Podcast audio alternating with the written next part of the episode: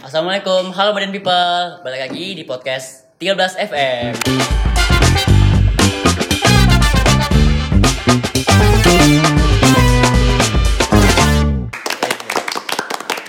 Bareng gua Faki dan temen Adit Nah, eh, kita juga ditemenin sama di depan kita nih ada narasumber yang kece yang banyak be- pen- banyak fansnya.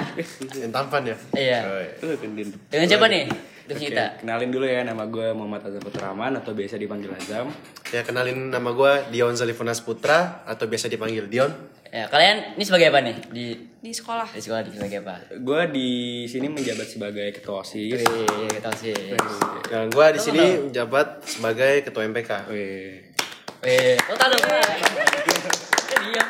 Kok diem? Nah, kali ini kita mau apa nih, Bit? Dengan narasumber kita yang kayak gini nih, udah kece parah. Ngomongin tentang suatu keputusan. Iya. Dari Nah, ya? kenapa kalian memutuskan untuk jadi ketua OSIS dan ketua MPK? Eh, awalnya mungkin ini agak lucu nih ceritanya. Jadi waktu gue kelas 10, eh gue iseng-iseng nih sebenarnya buat Iseng-iseng masuk ke berhadiah. OSIS. Iya. Masuk ke OSIS dulu nih soalnya waktu itu kan online tuh. Kita masuk kelas 10 tuh online. Jadi gue mikir kayak OSISnya kalau online seru nggak ya gini, lah. gini. Terus ya udah akhirnya eh, suatu ketika gue kepikiran udah gue join aja deh ikut ikut wawancara gini-gini. Akhirnya gue dimasukin ke BPH. Jadi gue di eh, calonin sebagai ketua OSIS. Cuman karena posisinya di situ sebagai kelas 10 belum ada pengalaman ya udah pasti kalah. Jadi Iya. ya udah jadi awal-awalnya gue masuk OSIS ke- gara-gara itu. Terus pas gue kelas 11 akhirnya gue coba lagi tuh buat jadi ketua OSIS lagi. Dipercaya sama Tapi alhamdulillah dipercaya sama teman-teman semua. untuk jadi ketua OSIS. Iya. Gitu. Kalau dia gimana nih? Awal mula jadi ketua eh jadi anak MPK dan sekarang jadi ketua MPK. Pertama sih saya nggak beda jauh ya sama Azam di sini. Kita saat wawancara nih, saya kan dulu milih nih antara OSIS atau MPK. Saya bingung nih dulu. Apa nih? Saya mau nyoba yang beda yang belum pernah orang-orang tahu. Apa nih? MPK, saya milih MPK. Nah, di situ saat wawancara, saya ditanya, "Kalau kamu masuk MPK, kamu mau di bidang apa?" Iya. Karena saya belum baca segmen-segmennya apa, saya nggak tahu juga. Saya langsung sebut aja, sekretaris di situ. Karena emang nggak tahu, saya Ya, karena nggak tahu ya. Dan tiba-tiba saya masuk ke wawancara BPH. Tiba-tiba dan juga di situ saya langsung jadi candidat eh Kandidat. kandidat calon ketua di situ. MPK, MPK. Nah, situ saya dulu kok nggak salah paslon nomor 2 ya di situ ya. Iya. Dan lebih anehnya lagi, tiba-tiba saya ngalahin yang kelas 11. Saya jadi sekretaris di situ dan selama seta- setahun itu saya jalanin jadi BPH dan alhamdulillah di tahun ini di tahun kita nih berdua nih jam ya. Iya. Eh, dipilih lagi tapi jadi ketua. Eh, tenang dong. Tapi Nah, dulu apa? eh, pas waktu kelas 10 tiba-tiba dicalon sebagai ketua MPK calon doang nih ya. Lu gimana perasaan lu? Apa lu kayak eh, takut, apa lu grogi, apa lu seneng? Akhirnya gue punya pengalaman jadi ketua MPK. apa Pasti gimana? takut dong kan masih kelas 10 gitu kan. Dulu saya pertama kali deg-degan. Ini ngapa saya yang dipilih di Bener sini? banget, apa saya gitu. di Bener prank banget. atau saya dikerjai di sini? Gara-gara saya mungkin ah, mohon maaf rada songong dulu sama kakelnya di situ. Iya. Agak gimana gitu. Gimana ya? Juga eh apa namanya? Eh kalau emang eh, jadi OSIS kan juga susah kan. Mungkin OSIS doang. eh, jadi MPK juga susah. OSIS dan MPK. Apa? Betul.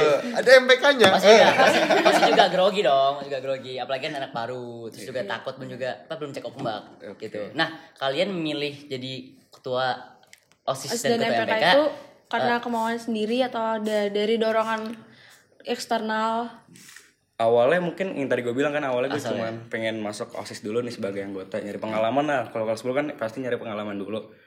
Cuman eh akhirnya gue dicalonin tuh jadi ketua OSIS. Terus pas gue kelas 11, ya gue itu karena kemauan gue sendiri, bukan karena emang diminta sama kakak kelas, tapi emang dari diri gue sendiri. eh, masa gue gak nyoba lagi sih, kayak sayang aja gitu.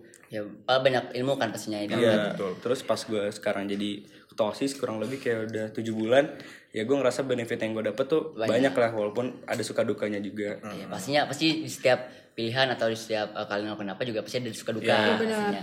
Nah, kalian nyesel gak nih jadi eh, ketua dan ketua MPK dan ketua, Ketua OSIS? OSIS dan ketua MPK. Saya sendiri sih sebenarnya nggak nyesel ya. Justru kayak tadi yang Azam bilang ya. Benefitnya Di- benefitnya banyak di situ. Iya, emang. Ya tentunya pertama relasi di situ, relasi mau di dalam sekolah atau di luar sekolah kita banyak temennya. Iya. Kita juga banyak ya mungkin ada suatu pekerjaan apa Iya. di situ ada. Nggak temen juga, tapi guru juga. Guru juga betul. Itu penting ya. Itu penting. Itu penting banget. Iya. Jadi kita kenal guru, juga kalau sama guru akrab gitu. Iya. So lu pas eh, misalnya ke sekolah bawaannya juga lebih enjoy karena lu lebih kenal sama lingkungannya gitu. Jadi udah tahu aja kan kayak mau ada apa aja.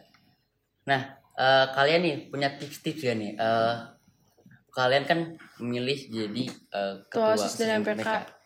Yang di mana kesan tersebut itu kesan besar. Iya. Eh, kan kan mikir lama nih. Kan kalau itu mikir lama gak sih? Mikir eh, jadi ketua ketua dan itu. MPK. eh gue sih eh, kalau gue biasa kalau tips dulu ya mungkin sekalian sama jawaban eh pertanyaan lu tadi.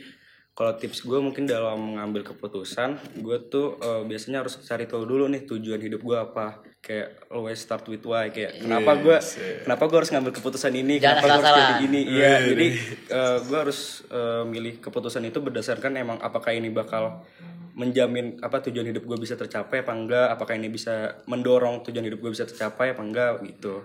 Kalau gue awalnya kayak gitu jadi pas gue milih jadi apa apa gue bingung pas gue mencalonkan diri sebagai Ketua. osis eh, jadi gue sih sebenarnya agak-agak ragu awalnya cuman setelah gue pikir-pikir tujuan hidup gue pengen ke sini pengen ke sini ya gue harus mencoba ini gitu jadi bukan suatu hal yang eh, susah buat di ini sih juga kesempatan kan kesempatan Kesempatan. datang dua kali juga Betul banget. apalagi kita dipercaya untuk jadi ketua kan oleh teman-teman jadi kita harus ngejalanin lah ngejalanin Iya. kalau dia gimana nih Kalau saya sih, saya kan dulu dapat kesempatan nih jadi ketua. Kenapa saya nggak coba aja di situ, ya kan?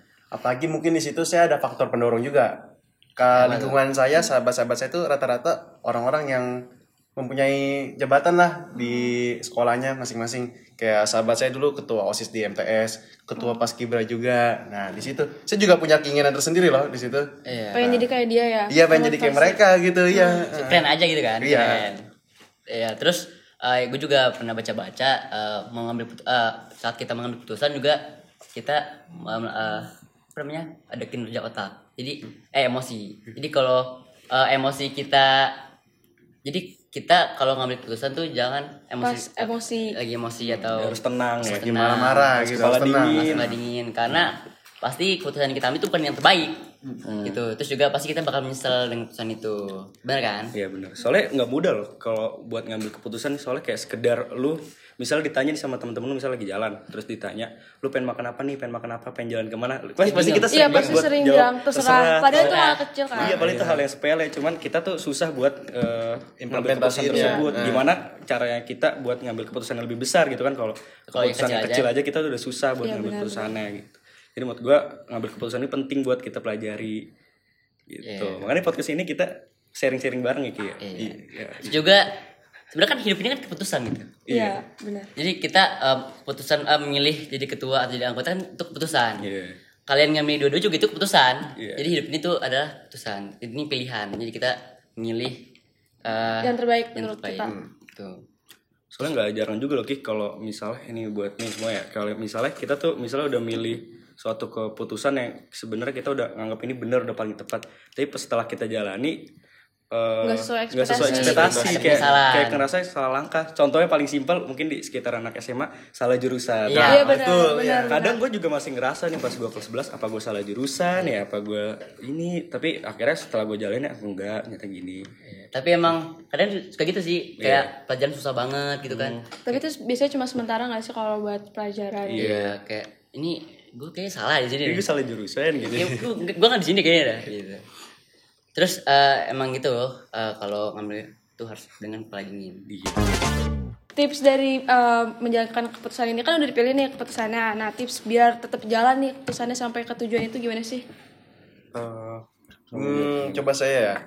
Pertama sih, ini kan keputusan tentang apa dulu nih? Eh, eh, buat general aja. General, misalnya keputusan saya ambil di situ. Bahwa kalau saya udah ngambil keputusan itu, artinya saya udah komitmen. Saya bakal tetap ngejalanin di situ. Dan saya Gimana pun kondisinya. gimana pun kondisinya, ya saya udah komitmen di situ. Ya kalau saya sih terobos aja. Juga kalau udah ngambil jangan nyesel juga. ya. Nyesel juga, pernah iya. pernah penyesalan, tapi jangan terlalu terlalu terlalu menyesal. Iya. Ja- jangan jadikan itu kayak cancel banget gitu. Jadikan jadi pelajaran aja gitu kan. Karena kan guru terbaik kita lah Pengalaman. Nah, Iya benar. betul. Bener banget. keren banget Terkadang nih kalau kita ngambil keputusan misalnya di suatu bidang atau suatu apalah misalnya kayak OSIS aja nih kan misalnya Azam nih jadi ketua OSIS ya. Nah, kalau ntar lu dalemin terus nih, dalemin terus kayak skill-skillnya tuh bakal kepake banget pasti Iya, benar, di situ. Hmm. Ya jadi kita jangan nyesel lah. Iya, jangan jalanin nyesel. aja dulu. Ja- ja- Jalanin aja dulu. Nanti bakal ada yang baik-baiknya di belakang pasti. Pasti ntar kalian kayak di akhir-akhir mungkin nanti di zaman kuliah atau di zaman kerja pasti bakal ngerasa wah gue dulu pernah jadi ketua Iya ini nih. kayak Oh, ini ternyata manfaatnya di manfaatnya sini. tuh di sini Iya, nah ada- betul ada ya pengalaman yang lu udah start duluan Iya benar-benar. jadi ambil hikmahnya aja Iya, ambil hikmah. karena kalau kita terlalu larut dalam Penyesalan. penyesalan jadinya overthinking Iya. Tapi biasanya yang bikin kita tuh terpuruk bukan kegagalan, kegagalan tapi rasa nyesal kita nggak ngambil tujuan Iya. itu. karena lebih baik gagal karena menyesal eh lebih gimana gimana gimana gimana gimana lebih baik menyesal karena gagal daripada menyesal karena dia mencoba Iya benar, betul. benar. jadi kayak coba aja dulu siapa tahu rezekinya Ya daripada lu nggak nyoba sama sekali mendingan soalnya kalau lu misalnya lu di dalam dua pilihan nih, lu jadi ketua. Misalnya gue waktu itu dipilih menjadi ketua OSIS. Gue mau lanjut apa enggak? Kalau gue nggak lanjut, ya gue pasti gue pasti gue udah gagal kan sebagai ketua OSIS. Kalau gue lanjut pilihannya jadi ada dua. Apa gue gagal, apa gue nggak gagal. Jadi gue punya dua chance kalau gue pilih kalau gue jalin aja nuh pas gue jadi ketua osis jadi ya gue memilih yang punya dua chance ini nih walaupun gue gagal nantinya seenggaknya gue udah pernah nyoba gitu. Iya benar-benar. saya nyoba gitu kan jadi Iya. te- tapi emang kalau nyesel tuh lebih nyesel ini sih nggak mencoba gitu betul Iya, Kenapa- benar-benar. kenapa gue nggak nyoba? kayak misalnya kita nggak ikut ke mana gitu keluarga pergi kayak kenapa gue nggak ikut? Kenapa gue ke mana gue ini? Gitu kayak misalnya lu nggak lanjutin hubungan sama ini waduh. Kayak tiba-tiba kesel kan. Oh, jadi ini ya. topik lagi. Nyesel lagi. Sama siapa tuh? tapi kalau udah gagal kan? Iya. Ya mendingan coba dulu aja. Coba dulu Coba dulu aja. aja. Jalanin dulu. Siapa tahu jodoh. Siapa tahu. Waduh. Waduh. Siapa tahu rezekinya gitu kan. Siapa tahu rezeki iya. Nggak ada yang tahu kan. Iya, jadi eh emang keputusan-keputusan emang pasti sulit untuk dipilih, tapi eh gimana pun itu itu kan dari kita sendiri, terus kita juga harus tahu konsekuensinya karena terus juga jangan eh jangan apa ya? Kalau ngambil keputusan itu jangan asal-asalan. Jangan ragu-ragu juga, jangan pelin-pelan. harus Iya. mikirin plus minusnya Iya. lah Iya. kira-kira kalau lu ngambil keputusan ini plusnya apa minusnya apa dan terus ke depannya kita juga kayak gimana Iya. jadi harus Jadi pikirkan jangan dulu asal-asalan lah kayak udah nggak apa lah ini kayak gitu. dan gue juga pernah baca nih kalau lu ngambil keputusan eh, lu harus ngambil di mana yang pilihannya pilihan positifnya ini tuh bisa lu toleransi. Eh pilihan negatifnya bisa lu toleransi. Dan di mana pilihan eh, positif ini bisa lu maksimalin. Kayak contohnya lu eh, di lu punya dua pilihan buat masuk universitas nih. Iya. satu universitas yang jauh satu universitas yang dekat Iya. yang jauh ini yang bagus banget nih.